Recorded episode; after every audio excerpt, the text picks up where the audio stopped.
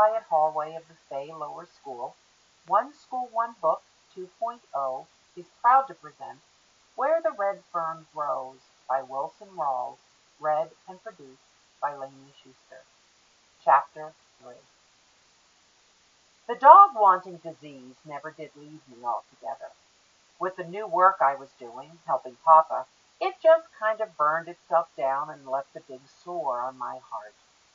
Every time I'd see a coon track down in our fields or along the river banks, the old sore would just get all festered up and start hurting again. Just when I had given up all hope of ever owning a good hound, something wonderful happened. The good Lord figured I'd heard enough, and it was time to lend a helping hand. It all started one day while I was hoeing corn down in our field close to the river. Across the river a party of fishermen had been camped for several days. I heard the old Maxwell car as it snorted and chugged its way out of the bottom. I knew they would leave. Throwing down my hoe, I ran down to the river and waded across at a place called Shannon Ford. I hurried to the campground. It was always a pleasure to prowl where fishermen had camped. I usually could find things a fish line or a forgotten fish pole.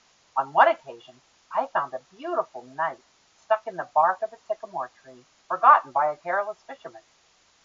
But on that day, I found the greatest of treasures a sportsman's magazine discarded by the campers. It was a real treasure for a country boy. Because of that magazine, my entire life was changed. I sat down on an old sycamore log and started thumbing through the leaves.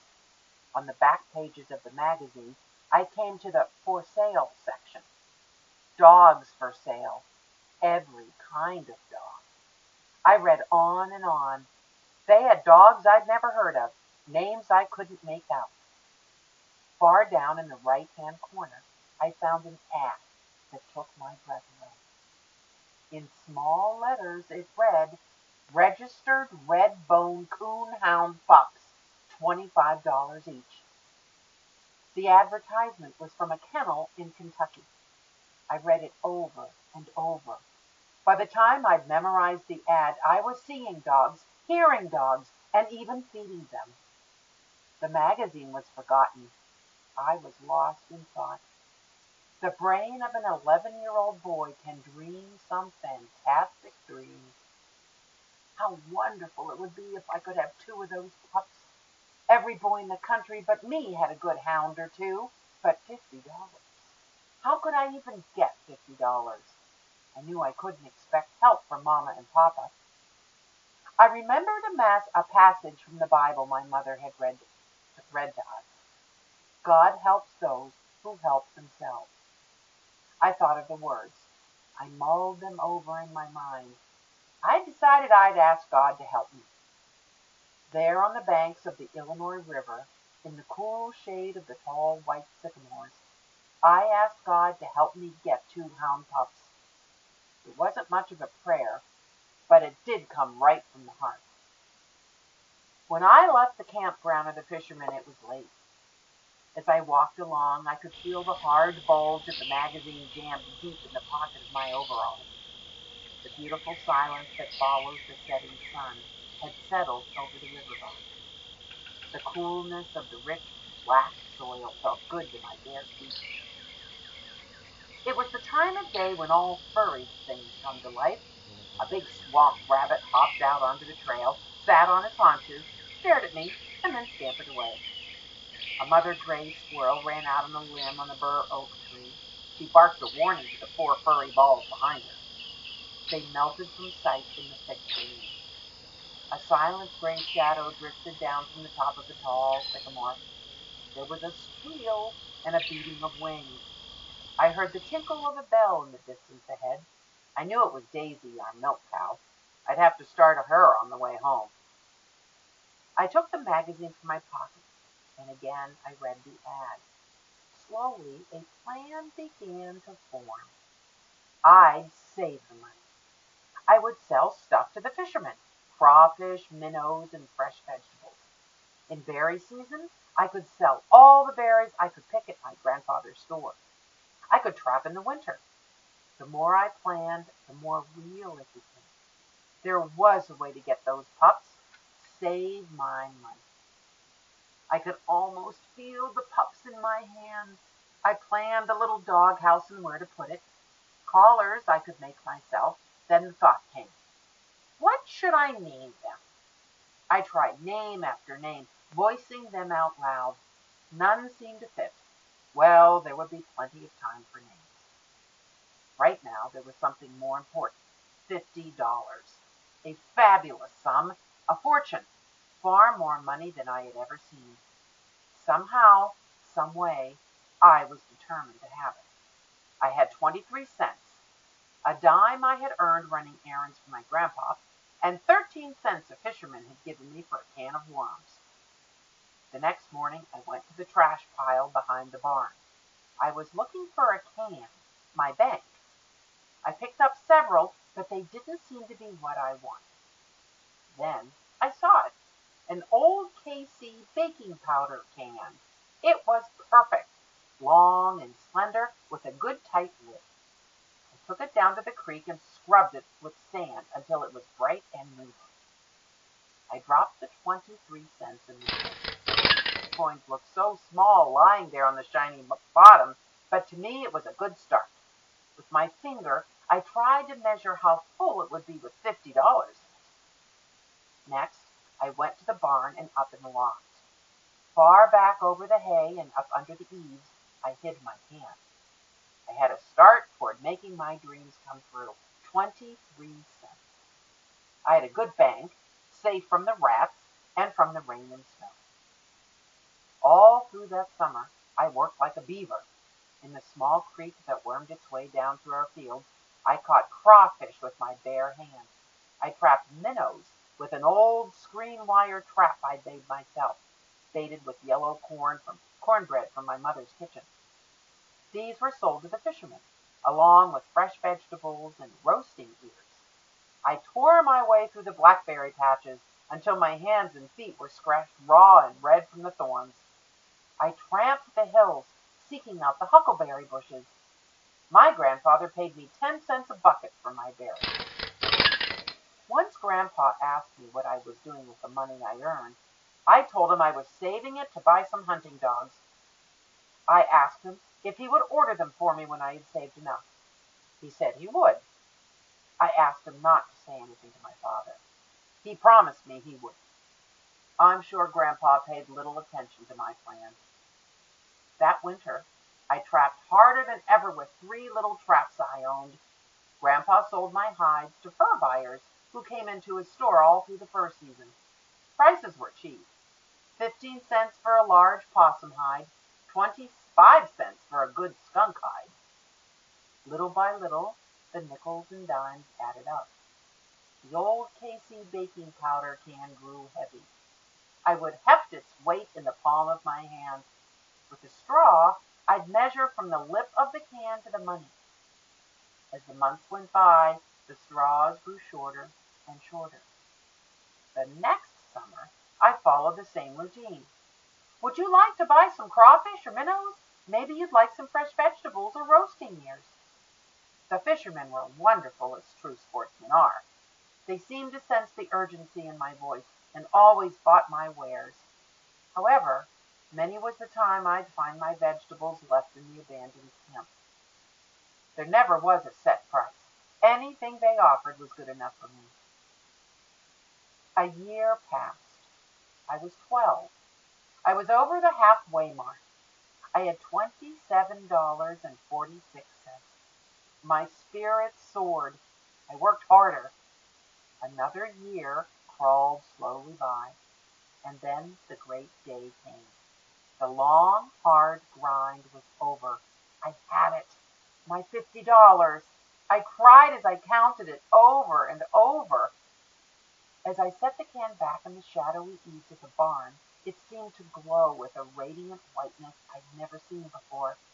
Perhaps it was all imagination. I don't know.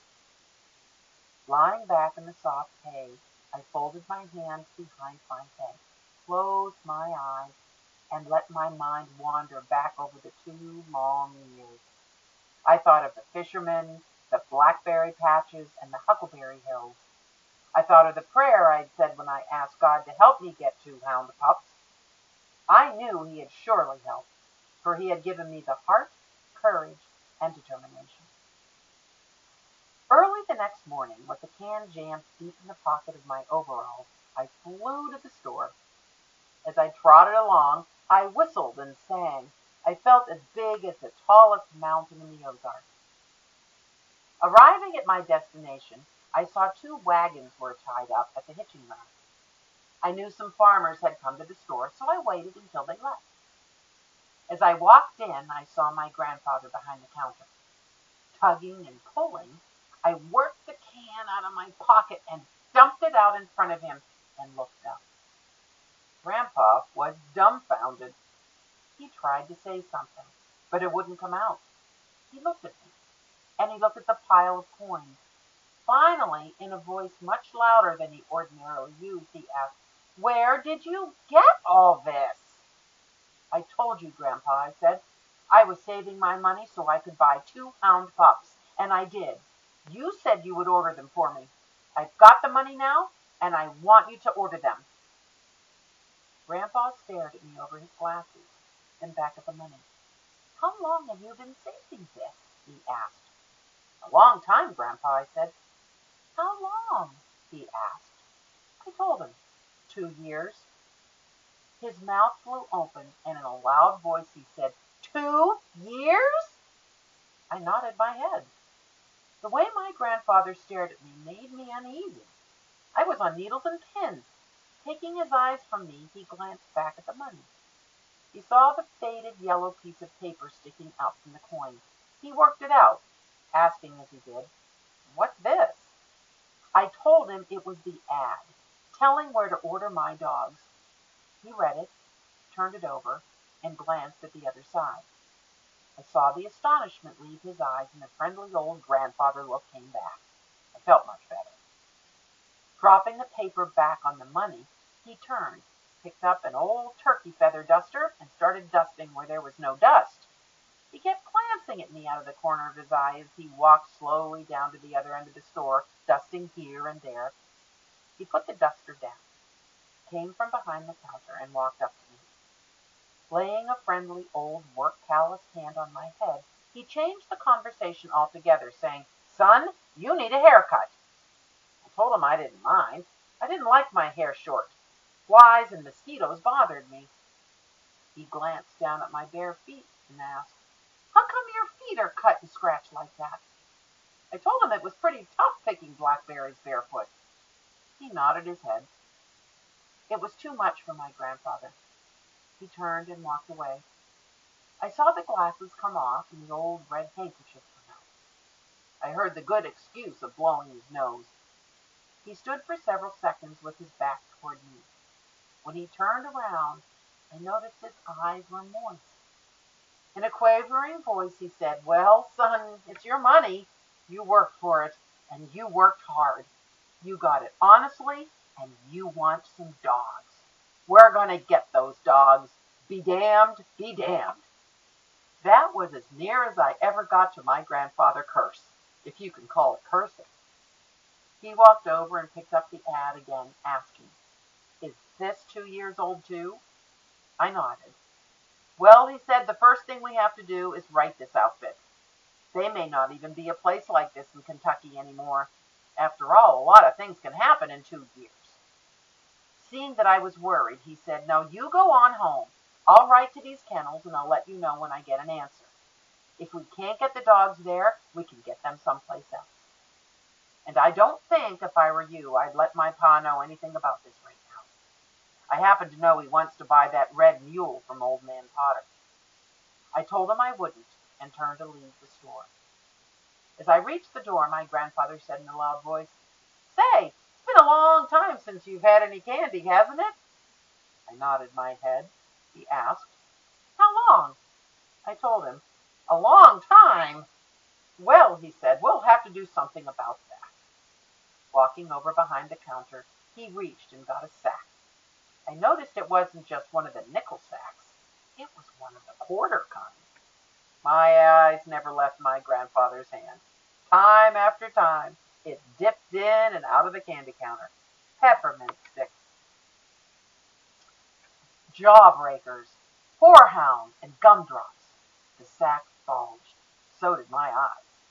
Handing the sack to me, he said, Here. First big coon you catch with those dogs, you can pay me back. I told him I would. On my way home with a jawbreaker in one side of my mouth and a piece of horehound in the other, I skipped and hopped, making half an effort to try to whistle and sing, but really couldn't for the candy. I had the finest grandpa in the world, and I was the happiest boy in the world. I wanted to share my happiness with my sisters, but decided not to say anything about ordering the pups. Arriving home, I dumped the sack of candy out on the bed. Little helped themselves. I was well repaid by the love and adoration I saw in the wide blue eyes of my three little sisters. Join me for the next episode of Where the Red Fern.